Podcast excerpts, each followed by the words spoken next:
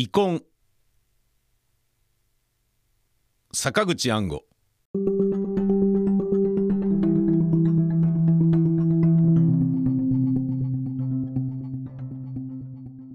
梅木先生は60円のお釣りをつかんで中華料理店を飛び出した。品そばを2つ食ったのである。うまかったような気がする。しかし味覚の問題ではない。先生は自殺したくなっていた。インフレ時代に物を食うということがこんな惨めなものだとは。お金を出しながら小じの自覚を与えられたのであった。梅木先生は裏口営業とはどんなものか知らなかった。終戦以来料理店の門をくぐるのは初めてであった。裏口営業などと言われているが表に「ただいま営業中」という札が下がっている。すると裏口とはどういうことだろう？いっぺん裏口をくぐったらどんなに爽快だろうか？せめてただいま営業中の表口でいいからくぐってみたいものだと考えていたのである。この日梅木先生は一方ならぬ決心をしていた。あ一方ならぬ決心をしていた。どうしても食う。あのただいま営業中の札のかかった戸口をくぐるのだ。悲壮な覚悟というものは例えば味覚に端を発していながらも結局は特攻隊と同じような尻滅裂な興奮と絶望に帰するものらしい。戸口をくぐる時から梅木先生の覚悟はただごとではなかった。逆上それから混乱だ。けれども店内は意外や当たり前の店内の風景であった。つまり昔先生も記憶にある品そば屋の風景だ。3組の客がいる。奇妙にみんな女である。1組は女学校を出て間もないような3人連れ。1組はダンサーとでも言うような2人連れ。あとの1組は4人連れ。でこれも女学校を卒業したてといったような年頃だ。みんなおのおののテーブルで品そばを食べたりキャーキャー笑いさざめいたり昔とそっくりで一向に自粛してしているところはない。戦争前の記憶の風景と同じものに接して先生は落ち着いたり懐かしい思いに打たれたりせず全く敵地に至った思い全然上がって意識不明に近い大混乱に陥った。ともかく空いたテーブルにたどり着いて腰掛ける。するとキャーキャー笑いさざめいていた3人組の1人がぶらりと立ち上がって先生のテーブルの前に立ち先生をじっと睨みつけるのである。先生は声が出なかった。恐怖のために心臓が止まりかけているのである。必死の優を凝らして呆然と女を見つめた。女は怒って叫んだ。何を召し上がるんですか？女給だったのである。先生はほっとするとあとはもう拘束する知恵が浮かばず、えー、あれと一言向こうのテーブルでご婦人組の召し上がりつつあるものを指さすだけが精一杯であった。女は黙って立ったがやがて丼を持ってきて投げ捨てるように置いて去った。先生はむさぼり食った。まずくはない。しかししかとはわからない。昔の記憶と比較するには昔の記憶が遠ざかりすぎているようである。昔なら何という食べ物にあたるのだか五目品そばというものかもしれぬ。ゆで卵の一切れがある。イカがある。キャベツもある。先生は慌てていたので胡椒を振りかけるのを忘れたが食べ終わってからテーブルの上に薬味のあることにも気づいたのである。先生の心は戦った。もう一杯食べるために女給を呼ばねばならぬ。しかし女給はお客よりもお客らしく自分たちのテーブルでキャーキャーさざめいているのである。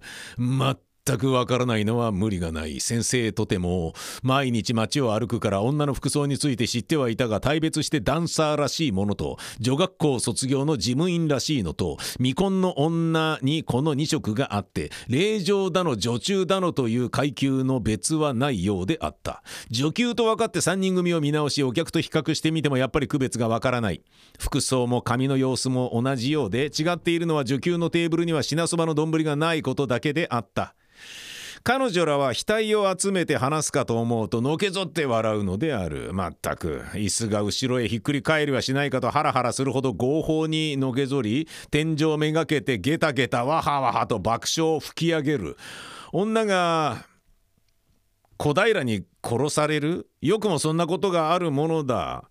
あ小兵に殺される？よくもそんなことがあるものだと、えー、先生は理解に苦しむのであった。先生は思い諦めて一杯だけで帰ろうかと思った。しかし一杯で帰るにしてもやっぱりいくらですか？と言って女給に呼べ呼びかけなければならない。それぐらいならもう一杯食べたい。一杯だけでは食べた手応えがわからないのだ。もしもしもしもし先生は虚しく呼んだ。それを数回繰り返した。先生は自分が今とても悪事を働いているという罪の意識と争わなければならなかった。そのために、えー、もはやあえて呼びかける勇気を失うのであるがさればといって彼女らのさざめきの途切れ目がないのであるからどうしても覚悟を固めてやり遂げなければならないのである。すみません。先生は必死に叫んだ。3人の女給は一時に怒った顔を振り向けた。先生はそれをぐっと受け止めた。目をつぶるわけにもいかぬ。一目散に逃げ出すわけにもいかぬ。泣き出すわけにもいかないのである。6つの厳しい視線に対して返答しなければならないのである。おかわりをくださいませんか？女たち女たちは何だ？という軽蔑しきった顔をした。そして今までよりもけたたましく額を集めたりにわかにのけぞって強調したり傍若無人の振る舞いを跳ね散らすのだ。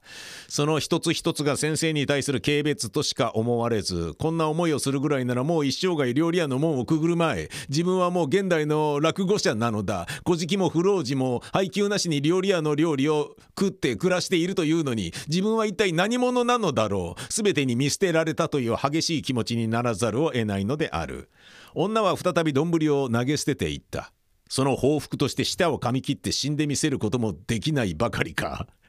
待ちかねたようにむさぼりつく自分の姿のみすぼらしさに先生はたまりかねて涙ぐんだ幸い胡椒が効いてどっちの涙だかわからない様子になることができていくらか切なさを紛らすことができたがこんな恥ずかしい思いをして再び「いくらですか?」などと呼びかけるぐらいなら食い逃げの悪党を気取って黙って悠々と店を出て「泥棒!」と呼ぶ3人の女に襟首を捕まえられてせせら笑って、えー、それからどうなるかどうなってもいいそれぐらいの激しい汚辱に立ち向かいたいそこまで空想すると感極まりおえつを抑えることができなくなった。そこへ5人連れの大学生がどやどやと入ってきたそれを見ると3人の女はにわかに生き生きと立ち上がって「いらっしゃい」とか「どうしたの?」とか昔の記憶にも確かにあったと同様のお客と女給の言葉が交換されるのであった先生はそれについて干渉を巡らす余裕はなかった後期一須べからずと立ち上がって「お勘定!」と呼ぶ。すると女は先生の方を振り向く時には打って変わって怒りの像となり睨みすくめて200円を持ち去り60円のお釣りを持参して突き出した。女が200円を握って振り向いた時お釣りはいらないよなどなど、えー、そんな言葉を喉に出す軽快な早業はあり得るよしもないのだけれども振り向いて逃げ去ることはできたはずであった。しかし思い惑っているうちに女は戻ってきてお釣りを突き出す。それはチップです。などと今更言うわけにいかない。先生は自分の臨食に混乱した。先生は貧しかったが臨食だとは思いたくなかったのである。けれども現にケチではないか。元より意地の悪い彼女らに分からぬ道理はなく軽蔑しきっているに違いない。けれども先生がその釣りを受け取るまでは思い切って振り向くことによってチップを弾むチャンスはあるはずである。そのことに気づくと振り向く代わりに先生の手はわなわな震えてお金の方へ伸びようとする。惜しいのだ。ここまでできては振り向かれぬ。この後に及んでお釣りの中からチップを取り分けて差し出すことはますますもって嘲笑されるばかりであるからもはややけくその意気込みでお釣りを受け取ってしまうと途端に思わず「ありがとう」とつぶやいているではないか。先生は恥ずかしさに失神した。先生はふらふらと街を歩き電柱を見れば電柱に頭を打ち砕いて死にたいと思いそのくせ夢中に自転車を避けている浅ましさに恥の限りを感じた。先生は料理屋へ帽子を忘れてきたことに気づいたが元よりそれを取りに戻ることなどのできうるものではなかった。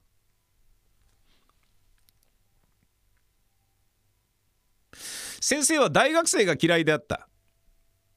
ただし大学で生徒にものを教える先生であった。先生が覚悟を固めて品そば屋の戸口をくぐったのも元はといえば大学生に対する反感と憎しみのせいなのである。先生の給料は650円であった。稀に雑誌社から10枚20枚の寄稿を頼まれることがある。すると給料から同額ぐらいの香料をもらうのだけれども毎月というわけではなく毎月にしたところで合わせてお茶組の助給助給時に及ばない金額であった。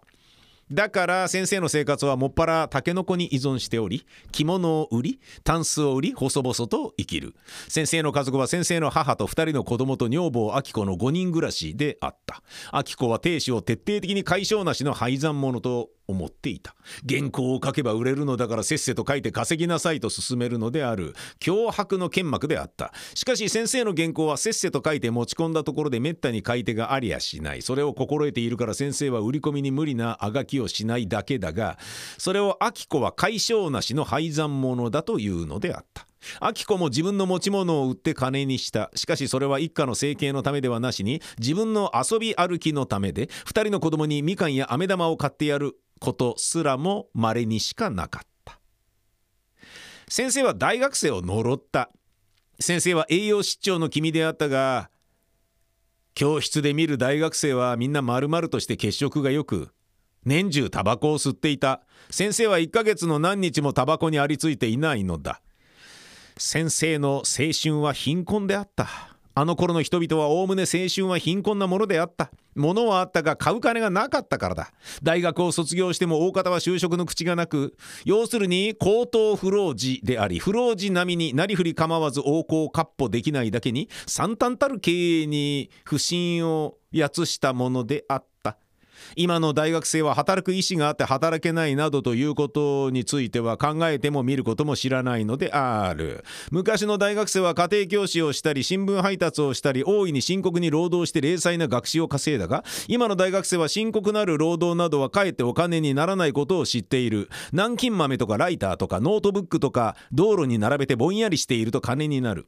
靴を磨いても金になる。ダンスを教えてもラッパを吹いてもコーヒーを売っても金になる。タバコを売っても金になるし右から左へ誰かの品物を動かしてやっても金になる。買い出しに行っても金になる。先生が1ヶ月にもらう金を薄ぼんやりとたった1日で稼いでいるのだ。青春の空白などとは大嘘である。あべこべなのである。配給では足りないと言って彼らは大見えを切るけれど物が有り余っていても買う金がなくその金を得るために働きたくとも働き口がなかったなどという時代について顧みるところがない。昔は闇屋という言葉はなかった。米を米を買い出してきて裏口を回ったところで誰も鼻を引っ掛けない。失業者。貧民は巷にゴロゴロしていたが貧民を救え。失業者に職を与えよう。そんな当たり前のことを言っても豚箱にぶち込まれるありさまであった。インフレというものはむしろ地方的に暮らしやすい時代にある。その地方的な時代に住む大学生は身は学級の都でありながら時代の地方性を悟らず現実に安住し王者のごとくに横行かっ歩し太平楽で身の程を知らない。先生と関わりのある文化の学生は特別太平楽なのかもしれないが常にタバコの煙を絶やさずダンスをやり泥酔し学問は怠け学業はそっちのけに怪しげな学生劇を興行して酒手を稼いでいるそのことについて学生どもに訓戒の一石を弁じると「先生悲願でますね先生もちょいと儲けりゃいいんじゃないですか?」とニヤニヤする。挙句に慣れ慣れしく先生の自宅を訪問して「先生闇稼ぎの一口譲ってあげましょうかあれは先生ずいぶん、うん、物持ちだな。タンスもあるし兄弟もテーブルもあるよ。これだけ売りゃ大闇の資本になるもの。先生出資してくれねえかな。僕たち何もないんですよ。みんな資本に回したのです。北切りスズメ教科書も参考書も万年筆もないんです。すると明子が喜び張り切ってのさばり出てそうよそうよ。当節闇屋をやらなくってどうするのよ。買うものが闇値ですもの。お金も闇で儲けなくってどうするのよ。あなたの着物はまだたくさんあるじゃないの。本もあるしモーニングもあるでしょ。見え棒の売り惜しみ屋だからまだ相当のものがあるのよ。今時冷蔵なんかいらないし本だって焼けたと思えばいいことよ。焼きもせず本なんか持ってるから闇屋にもなれないのよ。学生どもはパチパチ拍手して「そうですよそうですよ。奥さんは偉いな。僕は奥さん気に入ったな。奥さんは女社長だな、え、敏腕家ですね」そして近頃の学生は嬉しがるとだらしなく愛好を崩してゲタゲタとバカのように笑い出すのである。これからはもう先生などは黙殺してもっぱらアキコと交換し僕たちの芝居を見てください。パーティーに来てください。あれダンスできないんですか？開けないな。そんな女社長ないですよ。アキコは鼻をピクピクさせて喜び約束の日に鼻の頭に粉おしろいをペタペタ叩きつけタケノコで資金を作って出かける。ご俯瞰以後はクイッククイックスローなど夢中に埃を立て回りねえちょいと私とても子持ちの奥さんに見えないんですってさ。22でしょ？なんてあら恥ずかしい。キャッと叫んで一人で顔をあからめている。そして月日の経つうちにアキコは時々外泊して度重なるようになった。学生たちは平気なものでアキコのところへ遊びに来るのである。昨日は奥さん誰々のところへ泊まられたんですよ。と当たり前の顔で言う。僕は振られちゃったな。僕んとこいらっしゃいって言うのにあいつのとこ行くんだもの。あいつ僕よりハンサムじゃないけどな。と愛好を崩してゲタゲタ笑う。要するにバカではあるが決して悪人ではないらしい。アキコは「あら邪推深いわね。あなたが大人だからよ。あなたの心が汚いから汚く見るのよ」子供たちは純真よという。すると大学生も先生ひどいな。奥さんをいじめたそうですね。先生は大人だからそんな風に考えるんだな。僕たちそんなこと考えたこともないけどな。ずけずけ言う。ニヤニヤしながら言うのであるがぬけぬけという感じじゃない。どうしても低能という感じであった。しかし先生もついに怒った。自宅へ遊びに来た3人の大学生を表へ引き出して出し抜けに殴り蹴った。先生は生まれて以来鉄拳を振るったのは初めてだが幸い相手の学生がだらしなくてのされて3人ながらひっくり返った。それを見ると先生はにわかに気が強くなり3人を忙しく殴り回り蹴り回った。1人の学生は「ごめんなさいでもなぜですか?」と言い1人の学生は「痛いよひどいよひどいです」と言い1人は何も言わなかった。明子も路上へ現れ止めることも忘れ呆然としている。最後に先生は明子の両頬をパチパチ20ほどビンタくれるとキャーと泣き出す。出て行け帰るな。言い捨ててピシャリと戸を閉め鍵をかけた。梅木先生はめったに子供をあやしたことなどないのだけれども部屋へ上がると子供が怯えた顔をしている。急いで抱き上げてどれどれあばばばばけれども子供はギャーと泣き出す。そうだろう。親父は青ざめ噛みつくような顔なのである。けれども先生は妙に熱を入れ子供をあやすのじゃなく泣きわめく機会を調節するような手振りでいじっているのであるが急に諦めて放り出して物も言わず布団をかぶせて寝てしまった。これが事態を悪化させたのである。明子は学生の一人の宿へ泊まりずるずるべったり同棲してしまった。この学生は殴られた学生ではなかった。先生の留守に自分の持ち物を運び出す。数日かかって自分のものをみんな運んでから先生のところへ挨拶に来て「私なんかいない方があなたの身のためよ」「なまじ私みたいな女がいるからあなたは解消なしの廃山者なのよ」「立派な人になってくださいね」「はいさよなら」と言って言ってしまった。殴られた学生はその後も遊びに来た。彼らはお人よしの薄バカであった。見ちゃいられないよな。毎日ベタベタしているんだもの。ひどいよ。と言って明子と男のことを噂をしたり大人みたいに首をかしげて奥さんに家出されて憂鬱なんて僕たち大人の気持ちはわからないな。僕たちは恋愛しないから子供なのかな。しかし恋愛したいと思いませんね。だけど素敵な美人と友達になりたいですね。恋愛と友達と。違うのかい？えへ？恥ずかしそうに笑う。そしてしかしわからないな。先生の奥さんそれほど美人じゃないと思うけど。新しく探した方が賢明だな。もっとマシな女がいくらだっていらなあほら。彼らは先生に同情などしないのである。しかし明子とその相手を羨んでいるわけでもない。突き止めてみると要するに何でもないだけのことらしい。そして「ねえ先生。僕のところへ遊びにいらっしゃいよ。僕パンパンと同棲していますよ。よく稼ぎますね。えパンパンに食べさせてもらってるの？え違いますよ。かわいそうだから部屋を貸してやっているのです。3人いますよ。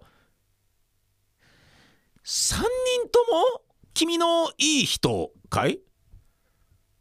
あれ変だな。え先生僕たちそんなこと考えていないですよ。先生は大人なんだな。僕恥ずかしいや。先生の方が恥ずかしくなって顔をあからめた。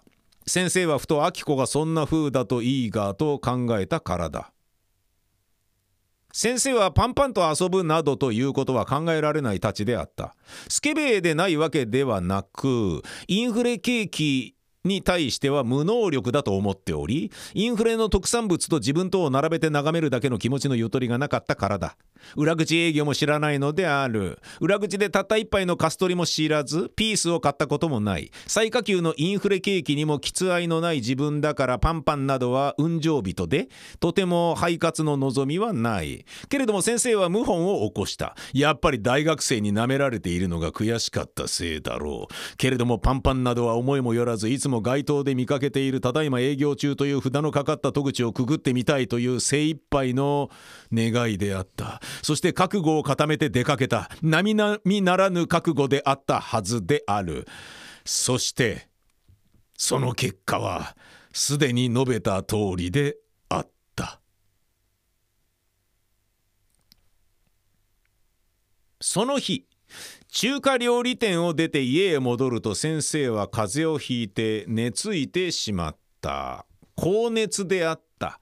熱が高まると先生は口走った。パンパンを殴らせろ。パンパンを殴らせろ。パンパンを殴れ。パンパンを殴れ。どういうわけだか先生もよくわからない。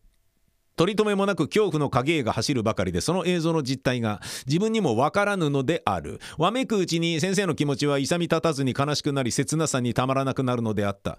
殴ってくれ！俺を！俺を殴れ！俺を殴れ！痛い！痛い！痛いよ！ひどいよ！先生が長らく学校を休んでいるので大学生が心配して見舞いに来た。医者にかからぬからわからぬけれども先生はもう肺炎になっているかもしれなかった。学生たちは先生の上事を聞いて相談した。先生は安パンパンを買って風邪をひいたんだぜ。あいつらの点でやるからな。衛生に悪いよ。もう先生は死ぬらしいな。と一人がつぶやいた。3人はそっと目を合わせた。一人が大人ぶった顔をして落ち着いていた。じゃあうちのパンパンを連れてきてやるさ。パンパンの罪だからな。どのパンパンでも同じだい。先生に謝らせるんだ。殴ると言ったら殴らせてもいいじゃないか。思いを遂げるということは大切なんだよ。俺は何かで読んだことがあるよ。とても大切なことなんだよ。だから我々はうん分かった。もう分かった。一人が急いでうなずいて頭をガリガリ書き出した。彼は頭で物を考え出すよりもフケを書き出す方がいいと考えているような様子であった。彼らは間もなく二人パンパンを連れて引き返してきた。パンパンは二人とも18ぐらいの年頃らしかった。病人の枕元へ座ると大学生の一人が小さな声でしかし厳しく注意を与えた。いいかい？病人に逆らっちゃダメだぜ。もう死ぬんだからな。思いを遂げさせてやるんだよ。大切なことだからな。そして先生の枕元へ首を差し伸ばして「先生先生」と呼んだが先生は目をつむったままくるくる目の皮を動かしてうるさそうな素振りを示したばかりであった「先生先生!」ひときわ高く呼びかけると先生はうるさがって布団をかぶったが「ふんバカにするな。俺が何もできないと思うか」苛立たしくつぶやいたがすると彼の理念が想念が逆走的に混乱し始めた様子であった。俺の手が震えたと思うか。その次にはにわかに先立っていた。嘘だ！黙れ！殴れ！殴れ。パンパンを殴れ。殴り殺せ。すると叫びは急に切なく調子を変えるのであった。殴ってくれ。俺を。俺を殴れ。俺を殴れ。痛いよ。痛いよ。ひいよ。ひひ。もう痛ましさに我慢のできなくなった学生の一人が先生の布団を剥がして「先生いますよ。パンパンを殴ってください。パンパンの罪ですよ。パンパンは先生に謝りたいと言っていますよ」先生のまぶたはまぶたはビクッと動いて目を開いた。先生わかりますか？先生に謝るためにパンパンが来ています。先生のご所望ならば殴られてもいいと言っていますよ。先生は再びびっくりしたらしくパンパンを探して見回した。もともと先生はひどい近視でおまけに眼鏡をかけていないせいもあってはっきりしたパンパンの像を捉えることができないようであった。不幸なことが起こった。学生たちには分からなかったが先生はパンパンを逃げた奥さんに思い違えたにそういない。先生は手を差し伸ばして虚空を探した。イライラした顔は次第に悲しく沈んだ。己やっぱり。パンパンか。先生のうめきは鎮痛であった。学生はますます見るに見るに耐えかねてそわそわした。先生パンパンは謝りに来ました。そうです。パンパンの罪ですよ。思いを遂げてください。それは大切なことだと思います。そして学生はパンパンに促した。一人のパンパンは尻込みの代わりにもはやたまらなくなってゲタゲタ笑い出した。一人のパンパンも仕方なしに笑い出したが彼女は気立てが良かったから急に思い切った顔をすると気の毒な病人の枕元へにじり寄って病人の手を握り顔を寄せてささやいた私が悪かったのです。許してください。病人は至って無表情であった。先生の頭はすでに錯乱していたのである。先生の頭にどういう幻想が起こったのか誰にもわからない。しかし先生は手を握る一人の女を意識したことは確かであった。そして先生は激しく求めにじり寄る様子であった。先生の腕は女の首を抱えた。するとにわかに狂気の劇場がひらめいた。先生は女の首を引き寄せ接吻しようと唇を探した。女はキャーッと小さく叫んで顔を背けたが続いて先生の一方の手が必要なうごめきで女の腰を上下しやがてそれが股間へ伸びていくことを知ると女は先生の意思を悟ってキャーという爆発的な悲鳴を上げて身を引いた。しかし女の首に巻きついた先生の腕の力は必死であった。先生は女の悲鳴に引きずられてずるずると伸びたが巻きつけた腕は離さなかった。先生はなおも女を引き寄せようと焦った。二人の力の並行によって力のこもった。しかし妙な静止状態がしばらく続いた。先生の口から「うん」といううめきが漏れた。そしてそれが最後であった。次第に先生の力が緩んだ。そして先生は死んでいた。先生の腕をほぐして首を抜いた女はみんなを見回した。怒っていた。なぜ黙って見ているのよ。私を見せ物にしたわけね。えそうじゃないよ。ほら見ろよ。僕たちみんな立ち上がってるじゃないか。どうしていいかわからなかったんだよ。だって見ろよ。先生はもう死んだんだぜ。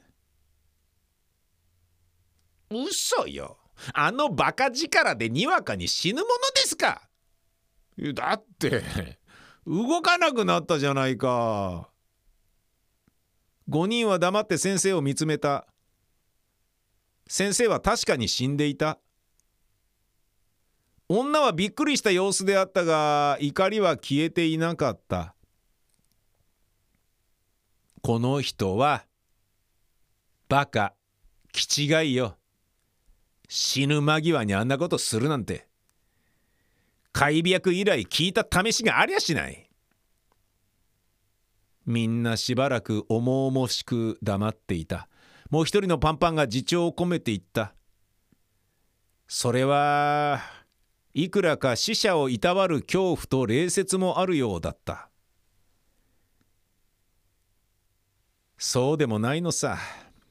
ただこの人はあんたにお金を握らせるのを忘れただけなのよ。3人の男は顔を見合わせて「うんその通りだ」というような物分かりの良い顔つきを作って見せ合った。もう帰りたくなった女なのである。そして彼らはその顔つきによってお互いの心を察し無言にどやどやと立ち去ってしまったのである。